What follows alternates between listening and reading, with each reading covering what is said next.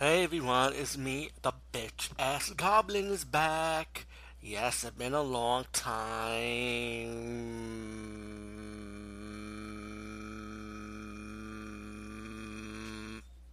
Mm, Time.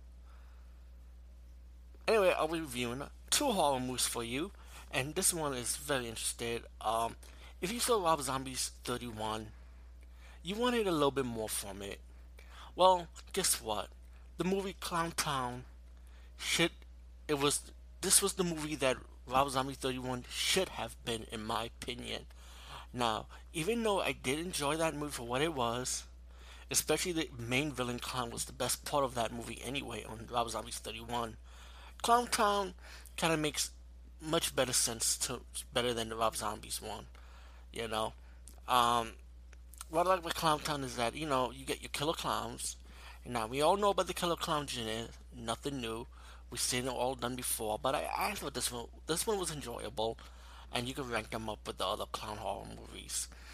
Um, you have a prelude story about this boy, and without spoiling the ending, because there's a twist ending with the boy's flashback that you presume that he killed the babysitter, right? And then he grows up, becomes a killer clown, and then pretty much you have a town full of clowns, you know, killing people that ever come across the town. Now, just to cut to the chase, pretty much. Um, anyway, you got a bunch of adults going to a concert. When the lady lost her cell phone in the diner, somebody found the cell phone and told the lady to come to this town, pretty much. Well, her and her friends all went to the town, and guess what?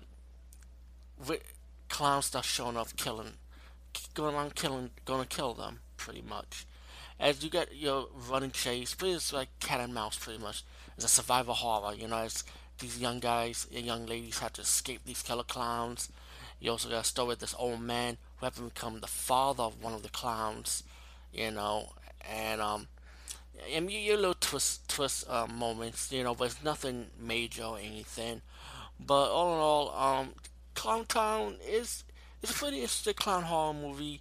Um, they keep it simple, nothing nothing new again, but still enjoyable enough for you to watch, in my opinion.